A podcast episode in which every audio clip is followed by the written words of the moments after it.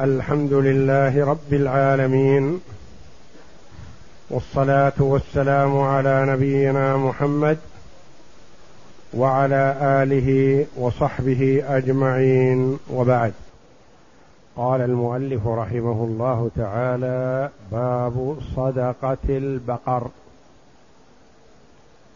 تقدم الكلام على صدقة الإبل. وما مقدار النصاب وماذا يجب في كل عدد. وهنا يذكر المؤلف رحمه الله تعالى نصاب البقر. وماذا يجب في كل عدد مهما زاد. والحد الأدنى الذي تجب فيه الصدقة. قال رحمه الله روى الإمام أحمد بإسناده عن يحيى بن الحكم أن معاذا قال بعثني رسول الله صلى الله عليه وسلم أصدق أهل اليمن يعني آخذ الصدقة من أهل اليمن. فأمرني أن آخذ من البقر من كل ثلاثين تبيعا ومن كل أربعين مسنة. أمره النبي صلى الله عليه وسلم أن يأخذ من الثلاثين تبيعا. التبيع هو الذكر من ولد البقر الذي تم له سنة ودخل في السنة الثانية. وسمي تبيعا لأنه يتبع أمة اي يمشي معها. ومن كل أربعين مسنة ومن كل أربعين من البقر مسنة. والمسنة هي الأنثى من البقر التي تم لها سنتان ودخلت في السنة الثالثة. ففهم من هذا أن ما دون الثلاثين ليس فيها صدقة واجبة وأن الثلاثين فيها ابن أو بنت سنة. إذا كان الإبن مقبول فالبنت من باب أولى لأنه لا يقبل الذكر بنفسه غير نائب عن غيره إلا في البقر في الثلاثين منها أو ما تكرر منها وتضاعف. فيقبل الذكر كما تقبل الأنثى. وكما تقدم لنا في الإبل يقبل ابن لبون مكان بنت مخاض. ومن كل أربعين مسنة أي أن ما بين الثلاثين إلى الأربعين ليس فيها شيء حتى تصل إلى أربعين. يعني التسع والعشرون ليس فيها زكاة. إذا بلغ الثلاثين ففيها تبيع أو تبيعة. إذا زادت عن الثلاثين إلى تسع وثلاثين فكذلك فيها تبيع أو تبيعة. فإذا بلغت الأربعين ففيها مسنة. إلى الخمسين. فيها مسنة. إلى خمس وخمسين. إلى تسع وخمسين. فيها مسنة. فإذا بلغت ستين ففيها تبيعان. ومن كل أربعين مسنة. ومن الستين تبيعين يعني نأخذ تبيعين مفعول به. ومن السبعين مسنة وتبيعا من السبعين نأخذ اثنين مسنة مقابل الأربعين وثلاثين وتبيع مقابل الثلاثين فنأخذ اثنين في السبعين. حتى تبلغ الثمانين. فنأخذ مسنتين. ومن الثمانين مسنتين. ومن التسعين ثلاثة أتباع. يعني في التسعين في كل ثلاثين تبيع. تكون المجموع ثلاثة أتباع. ومن المئة مسنة وتبيعين. من المئة مسنة وتبيعين. في الستين تبيعين. وفي الأربعين مسنة. ولا يصلح أن نأخذ مسنتين لأن المسنتين في الثمانين. ومن الثمانين إلى المئة ما فيها مقابل تبيع. وإنما يكون فيها مسنة واحدة وتبيعان. التبيعان للستين والمسنة للأربعين. إلى ومن المئة مسنة وتبيعين. ومن العشرة ومئة مسنتين وتبيعا. مسنتين أربعين وأربعين ثمانين.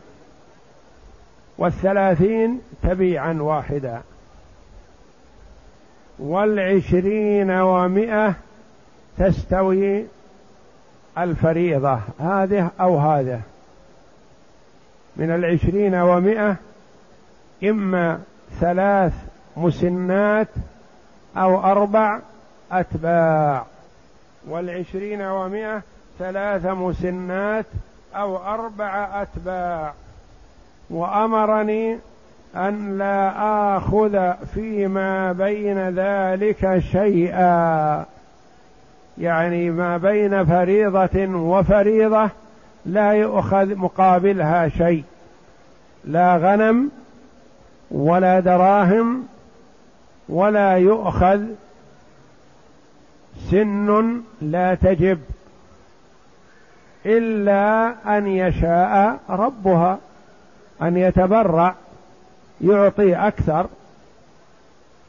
إذا كان عنده ثلاثين وأعطى مسنة قبلت منه لأنه أعطى من نفسه أكثر مما يجب عليه. إلا أن يبلغ مسنة أو جذعا.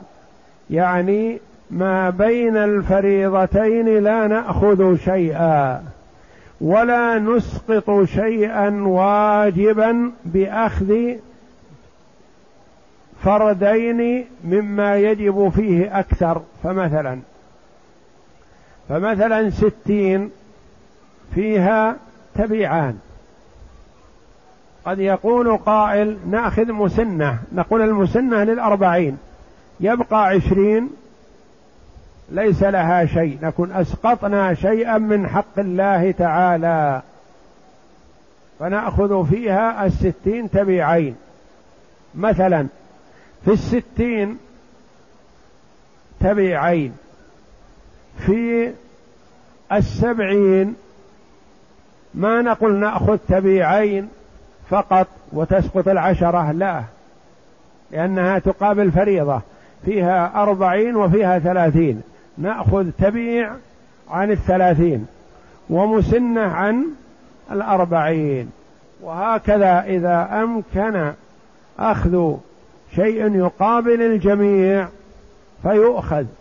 وإن لم يمكن إلا بزيادة على المالك فلا نأخذ منه زيادة بل نأخذ المفروض وما بين الفريضتين عفو. مثلا من الأربعين إلى الخمسين إلى التسع والخمسين كل هذا عفو. الأربعين مسنة. إذا وصلت خمسين هي هي مسنة. إلى تسع وخمسين مسنة. إلى ستين تبيعان في خمس وستين تبيعان في تسع وستين تبيعان التسع عفو. في السبعين تبيع ومسنة وهكذا. فأول نصابها ثلاثون وفيها تبيع أو تبيعة يعني سيان الذكر والأنثى لورود النص. وإلا فالأنثى أفضل لكن في البقر ورد الخيار. يدفع ذكر أو أنثى في الأتباع فقط وأما في المسنات فلا لا يقبل إلا أنثى. وهو الذي له سنة ودخل في الثانية يعني دخل في السنة الثانية. وفي الأربعين مسنة وهي التي لها سنتان ودخلت في الثالثة. والمسنة هي التي تجزئ في الأضحية وتجزئ في العقيقة وتجزئ في الهدي عن سبع. فمن البقر ما كان مسنة يعني لها سنتان. بخلاف الإبل فخمس سنوات. والغنم كما سيأتي في الضأن ستة أشهر وفي المعز سنة. فأسنان الهدي والأضحية تبدأ من ستة أشهر إلى سنة إلى سنتين إلى خمس سنوات. ستة أشهر في الظأن وسنة في المعز وسنتان في البقر وخمس سنوات في الإبل. ويتفق الفرضان في مئة وعشرين. لأنك إن قسمتها على الأربعين صار فيها ثلاث مسنات. وإن قسمتها على على الثلاثين صار فيها أربع أتباع. ويتفق الفرضان في مئة وعشرين فيخرج رب المال أيهما شاء للخبر للحديث. ولما ذكرنا في الإبل لأنه إذا تساوى الشيئان خير والخيار يكون لرب المال. فصل ولا يؤخذ في الصدقة إلا الأنثى. لورود النص بها وفضلها بدرها ونسلها لأن الأنثى أفضل من الذكر. الأنثى تلد وتنمو والأنثى يستفاد منها في الدر يعني في الحليب. بخلاف الذكر فهو لا يصلح إلا للحم إلا الأتبعة. في البقر حيث وجبت. نأخذ الذكر في البقر في الأتبعة خاصة. حيث كان الواجب تبيع. أما إذا كان مسنة فلا نأخذ عنه تبيع. ولا نأخذ مسن. لأن المطلوب الأنثى سوى الأتباع. لورود النص فيها. وابن لبون وابن معطوف على الأنثى. والأتبعة إلا الأتبعة وابن لبون وابن لبون مكان بنت مخاض إذا عدمت. إذا كان عنده بنت مخاض وعنده خمس من الإبل ففيها شاة.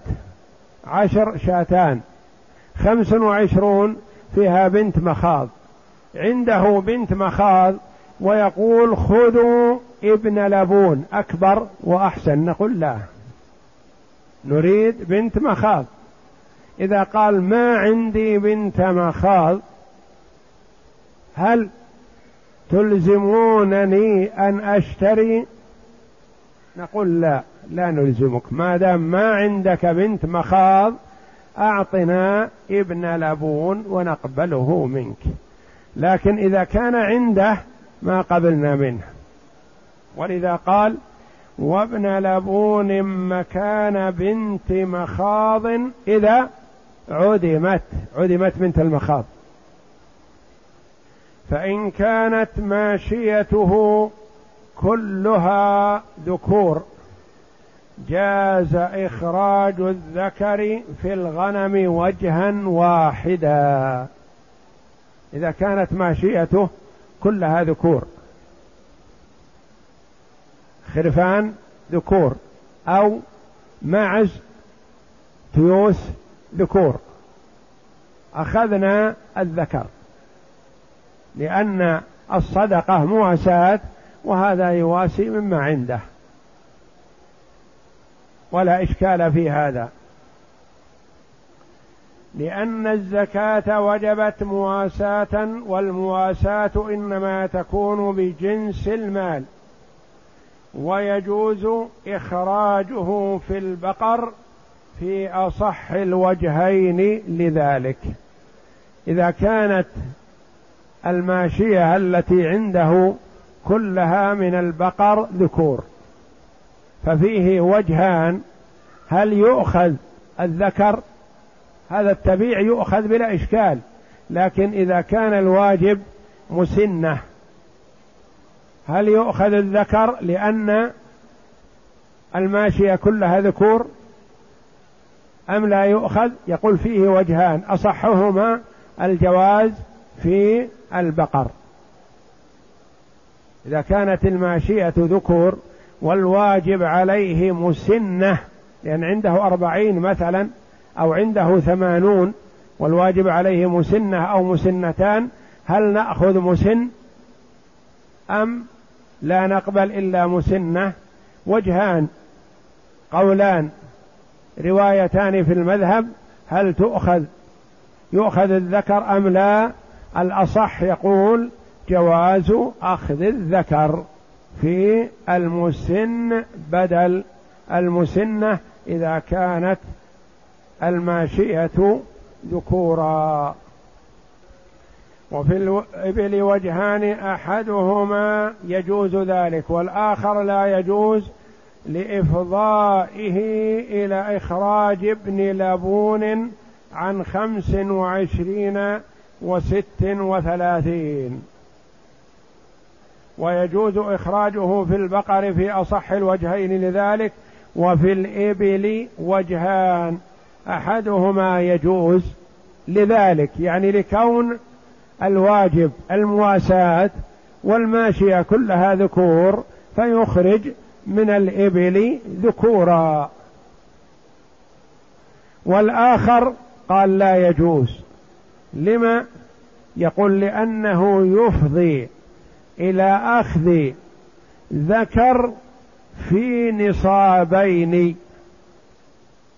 يؤخذ الذكر من خمس وعشرين إلى ست وثلاثين إلى ما بعد ذلك. لإخراء لإفضائه إلى إخراج ابن لبون عن خمس وعشرين إلى ست وثلاثين. بينما الأصل ابن لبون لا يؤخذ إلا من خمس وعشرين إلى خمس وثلاثين. فإذا صارت ست وثلاثين أخذ بنت لبون لا ابن لبون. وفيه تسوية بين النصابين فعلى هذا يخرج أنثى ناقصة بقدر قيمة الذكر. انتبه لهذا. عند من يقول لا نقبل الذكر إلا في ابن لبون مكان بنت مخاض. كيف إذا كانت الإبل كلها ذكور؟ يقول نأخذ ذكر. لا. لا نقبل الذكر. إذا نأخذ أنثى. الأنثى قد تزيد عن الواجب. إذا كان عنده إبل. والواجب عليه مثلا بنت لبون. إبله كلها ذكور. إن أعطينا إن أخذنا منه ابن لبون معناه أخذنا ابن لبون في نصابين. يكون متساويين. قال لا ما يكون متساويين. كيف هذا؟ كيف تحفظون حق صاحب المال؟ يقول نعم. نأخذ منه بنت لبون ناقصة القيمة بقدر نقص قيمة الذكر على الأنثى. كيف هذا؟ يقول مثلا عنده أربعون من الإبل. أربعون من الإبل. الأربعون هذه ماذا فيها؟ بنت لبون. لأنها تبدأ من ست وثلاثين إلى فوق. فيها بنت لبون. يقول إبلي كلها ذكور. ما عندي بنت لبون. أعطيكم ابن لبون. نقول لا يا أخي ابن لبون ما نقبله. لأن ابن لبون نقبله عن خمس وعشرين إلى خمس وثلاثين. فكيف نقبله إلى الأربعين؟ لا يا أخي. يقول إذا أعطيتكم بنت لبون أخذتم أكثر من حقكم. وأنا لا أحب أن أدفع أكثر من الواجب. الواجب تطيب به نفسي والزائد لا. فلا تظلموني لحق الله تعالى. والنبي صلى الله عليه وسلم قال لمعاذ رضي الله عنه واتق دعوة المظلوم. إذا ظلمتموني قد أدعو عليكم. فكيف الخلاص؟ ابن لبون ما نقبله لأن ابن اللبون نأخذه في الخمس والثلاثين والخمس والعشرين إلى الخمس والثلاثين. بنت لبون أكثر من الواجب عليه. نقول نأخذ بنت لبون ناقصة بقدر نقص قيمة الذكور. نقول يا أخي لو كان عندك كانت إبلك إناث أخذنا منك بنت لبون. على مستوى إبلك إبلك مستوى بنت اللبون فيها تساوي ألف وخمسمائة ريال. بنت اللبون متوسطة الحال. لكن لما كانت إبلك ذكور وأنت تتوعدنا بأن تدعو علينا إن ظلمناك لن نأخذ منك ابن لبون وإنما نريد بنت لبون لتنمو وتلد. لكن بنت اللبون التي نأخذها لا نأخذها بمستوى ألف وخمسمائة ريال. نأخذها بمستوى الناقص. اشتر لنا بنت لبون بقيمة ألف ريال. أي مستوى قيمة ابن اللبون.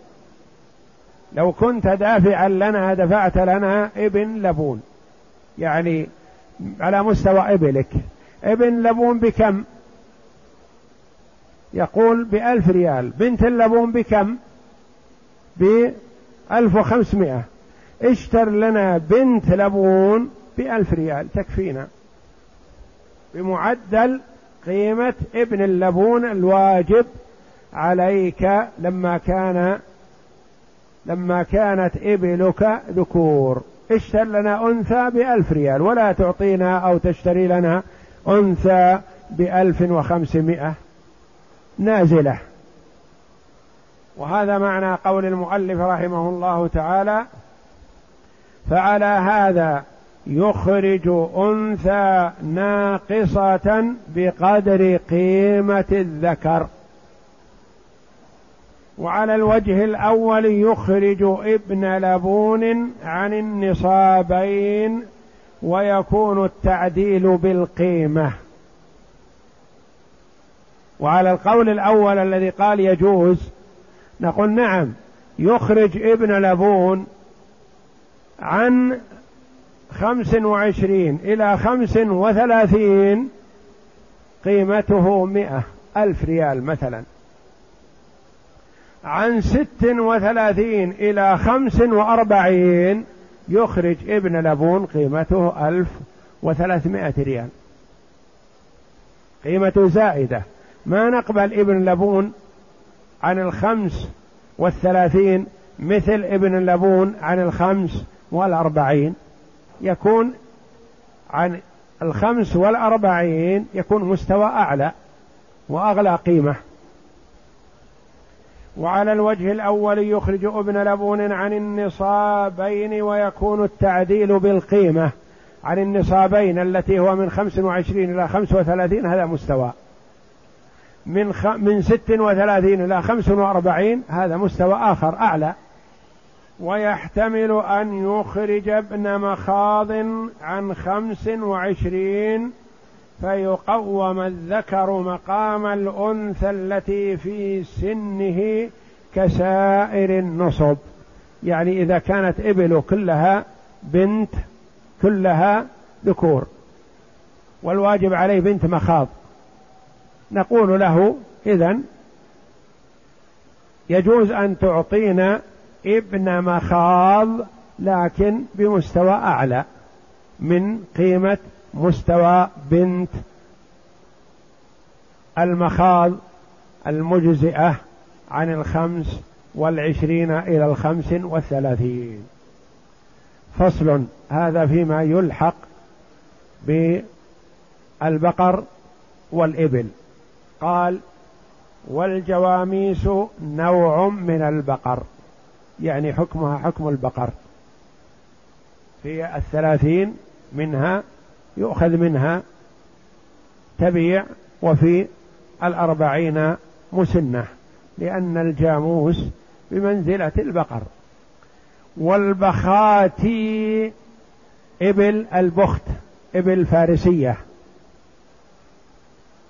والبخاتي نوع من الإبل كذلك إذا كانت إبله كلها بخاتي فيخرج منها مثل صدقة الإبل والجواميس مثل صدقة الغنم مثل صدقة البقر. والظأن والمعز جنس واحد.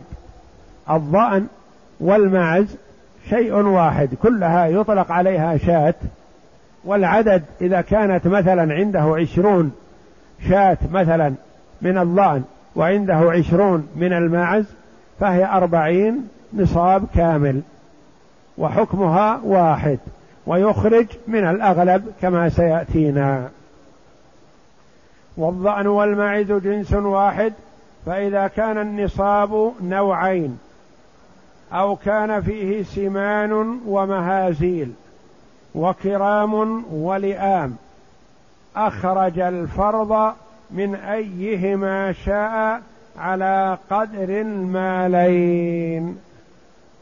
إذا كان مثلا عنده خمسة عشر من البقر وخمسة عشرة من الجاموس هذه ثلاثون نصاب كامل. يقول ماذا تريدون؟ هذا الذي عندي خذوا ما أردتم. نقول أنت لك الخيار. تعطينا من الجقر تعطينا أعلى مستوى لأن الجاموس أكبر. وإذا أعطيتنا من الجاموس نقبل منك الذي هو أقل مستوى. لأنك أعطيتنا من الأعلى عن الأعلى والأدنى فنقبل منك أقل. وإذا أعطيتنا من الأدنى عن الأدنى والأعلى لا نقبل منك إلا أعلى مستوى. وكذلك إذا كانت إبله مثلا أو غنمه أنواع فيها الفاخر الممتاز وفيها الردي فيها السمان وفيها الضعيفة وفيها الإبل الغالية وفيها الإبل الرخيصة نأخذ من الوسط. ونغلب الأكثر. إذا كانت الأكثر الجيدة فنقول لا تعطينا من الوسط اعطنا من الجيد. أو دون الجيد قليلا. وإذا كانت الرديئة أكثر أعطنا لا, نقب لا نطالبك بالجيد وإنما تعطينا مما هو أرفع قليلا من الأدنى ليكون على مستوى الاثنين. فإن كان فإذا كان نصفين وقيمة الفرض من أحدهما عشرة ومن الأخرى عشرون أخذه من أيهما شاء قيمته خمسة عشر. نعم. إذا كان مثلا عنده خمسة عشر من الجاموس وعنده خمسة عشر من البقر العادي الطيب من الجاموس قيمته عشرون والطيب من البقر قيمته عشر. نحن نريد منه واحدة. فإن طالبناه بجاموس دفع أكثر مما يجب عليه. وإن أعطانا بقر ما قبلناها منه لأنها أقل مما يجب عليه. وإنما نقول أنت بالخيار يا أخي. إن شئت ادفع من الجاموس وإن شئت فادفع من البقر. لكن إن دفعت من البقر فأعطنا يا أخي أعلى مستوى. من أجل أن تغطي زكاة وصدقة الجاموس. فإن أعطيتنا من الجاموس فأعطنا أقل. إذا كان قيمة هذا عشرة وقيمة هذا عشرون أعطنا الوسط. إن كان من البقر قيمته خمسة عشر يكون من أحسنه. إن كان من الجاموس فأعطنا قيمته خمسة عشر يكون من أقله. فتكون بحسب القيمة وسط بينهما. إلا أن يرضى رب المال بإخراج الأجود. مثلا قال أنا عندي بقر وعندي جاموس وأنا بالخيار في الدفع. لكن نفسي تطيب بأن أعطي لله أجود ما عندي. فخذوا جاموس من الجيد. نقول هذا لا يجب عليك يا أخي. يقول لكن نفسي به طابت لله. فخذوا الجيد. فإذا أعطانا الجيد وطابت نفسه بذلك قبلناه. ومثله كذلك البخات وغيرها من الإبل. ينظر حسب الأجود. يكون نطالبه بالوسط بين القيمتين. إن أعطانا الأعلى قبلناه وشكرناه. باب صدقة الغنم. وأول نصابها أربعون وفيها شاة. أول نصاب الغنم أربعون. في تسع وثلاثين ليس فيها شيء. فأول قدر يتجب فيه الزكاة من الغنم هو أربعون شاة. إذا كان عنده في محرم خمس وثلاثون شاة. ونمت. ففي رجب بلغت أربعين. وفي شوال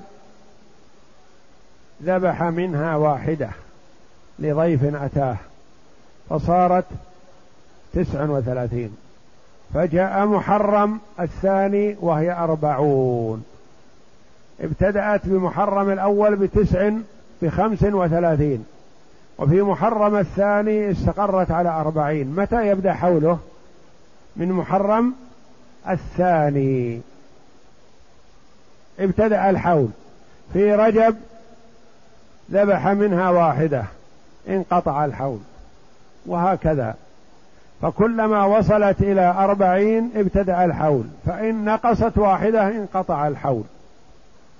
إذا كانت في محرم أربعين وجاء محرم الآخر وهي أربعون ففيها شاة واحدة. جاء محرم الثاني وهي مئة وعشرون. نمت. لأنه دفع زكاة من خيارها فبارك الله له فيها فتنامت. فجاء محرم الثاني وهي مئة وعشرون. يقول خذوا ما شئتم. خذوا الواجب طيبة به نفسي. فأنا رغبت حينما أعطيتكم الطيب نمت ماشيتي وبورك فيها. فماذا نأخذ منه؟ أخذنا منه في الأربعين في العام الماضي شاة واحدة. هذه السنة أصبحت مئة وعشرين. كم فيها؟ شاة واحدة. وفيها شاة إلى مئة وعشرين. فإذا زادت واحدة ففيها شاتان إلى مئتين. في المئة والعشرين شاة إذا زادت واحدة مئة وواحدة وعشرين فيها شاتان. إلى مئتين فيها شاتان. مئتين وواحدة. فإذا زادت واحدة ففيها ثلاث شياه. في مئتين وواحدة ثلاث شياه في مئتين شاتان. ثم في كل مئة في مئة شاة شاة ثم في كل مئة شاة هذه تمييز. شاة هذه المبتدأ. في كل مئة شاة هذا خبر مقدم. شاة مبتدأ مؤخر. لما روى أنس رضي الله عنه في كتاب الصدقات وفي سائمة الغنم إذا كانت أربعين إلى عشرين ومائة شاة. فإذا زادت على عشرين ومائة ففيها شاتان. فإذا زادت على مائتين إلى ثلاثمائة ففيها ثلاث شياه. فإذا زادت على ثلاثمائة ففي كل مائة شاة. فإذا زادت على ثلاثمائة ففي كل مائة شاة. إذا زادت على ثلاثمائة إلى أربعمائة إلى دون أربعمائة فيها ثلاث شياه. إذا بلغت أربعمائة صار فيها أربع شياه. قول آخر أنها إذا زادت عن الثلاثمائة شاة واحدة أصبح فيها أربع شياه لأنها تعدت نصيب ثلاثة شياه أصبح فيها أربع. لكن الصحيح والذي يعضده الدليل أن في ثلاثمائة إلى ثلاثمائة وتسع وتسعين فيها ثلاث شياه فإذا بلغت أربعمائة ففيها أربع شياه. لأن بعد الثلاثمائة يكون في كل مائة شاة. والنقص ما نقص عن المئة ليس فيه شيء. في ثلاثمائة وخمسين فيها ثلاث شياه لأنها ثلاثمائة والنقص هذا اللي زاد عن الثلاثمائة ونقص عن الأربعمائة لا شيء فيه.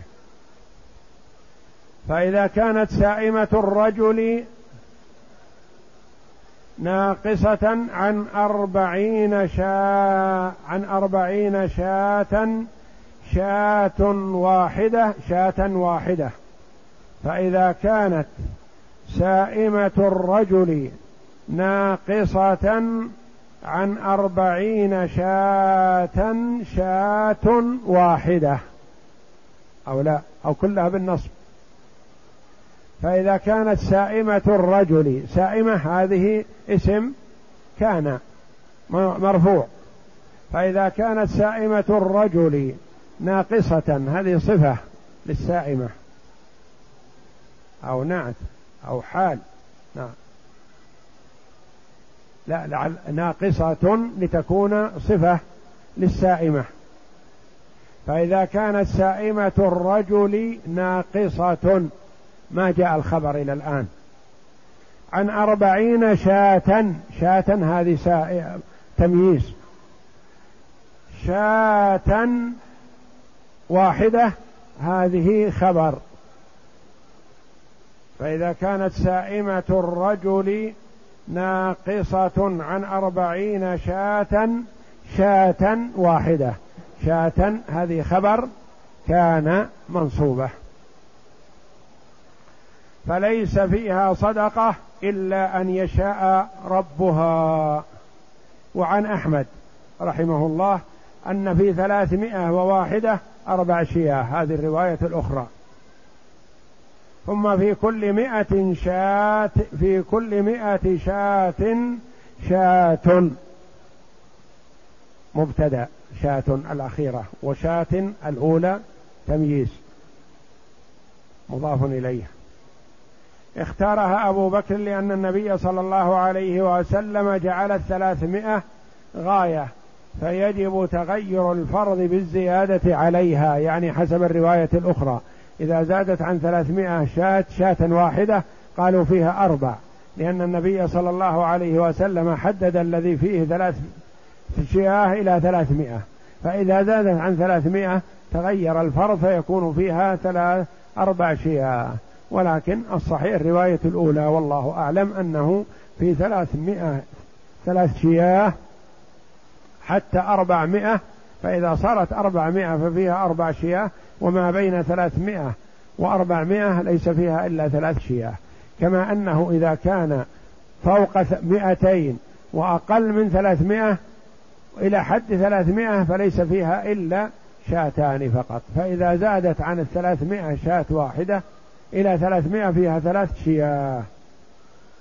وعن أحمد أن في ثلاثمائة وواحدة أربع شياه. فإذا زادت على مئتين إلى ثلاثمائة ففيها ثلاث شياه. يعني من مئتين وواحدة إلى ثلاثمائة فيها ثلاث شياه فقط. فإذا زادت واحدة فكذلك على الرواية الأولى حتى تصل إلى أربعمائة.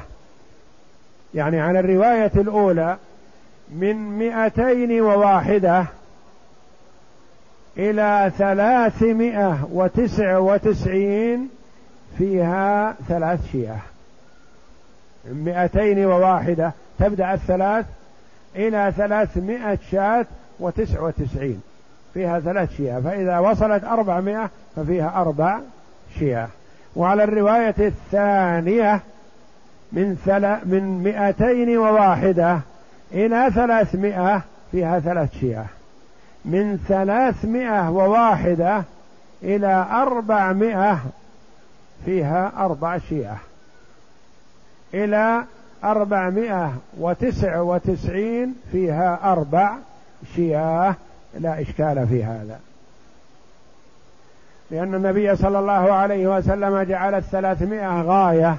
الثلاثمائة تب... التي تبدأ من مئتين وواحدة إلى ثلاثمائة فيها ثلاث شياه فيجب تغير الفرض بالزيادة عليها. يعني إذا زادت عن الثلاثمائة واحدة تغير الفرض فصار أربع شياه. يقول والأول أصح يعني أنه لا يتغير الفرض إلا بأربع مئة لأن النبي صلى الله عليه وسلم جعل حكمها إذا زادت على الثلاثمائة في كل مئة شاة. فثلاثمائة وعشر وعشرين وخمسين وتسعين ما وصلت إلى أن كل في أربع في أن فيها أربع شياه يكون في كل مئة شاة وإنما فيها ثلاث شياه فقط.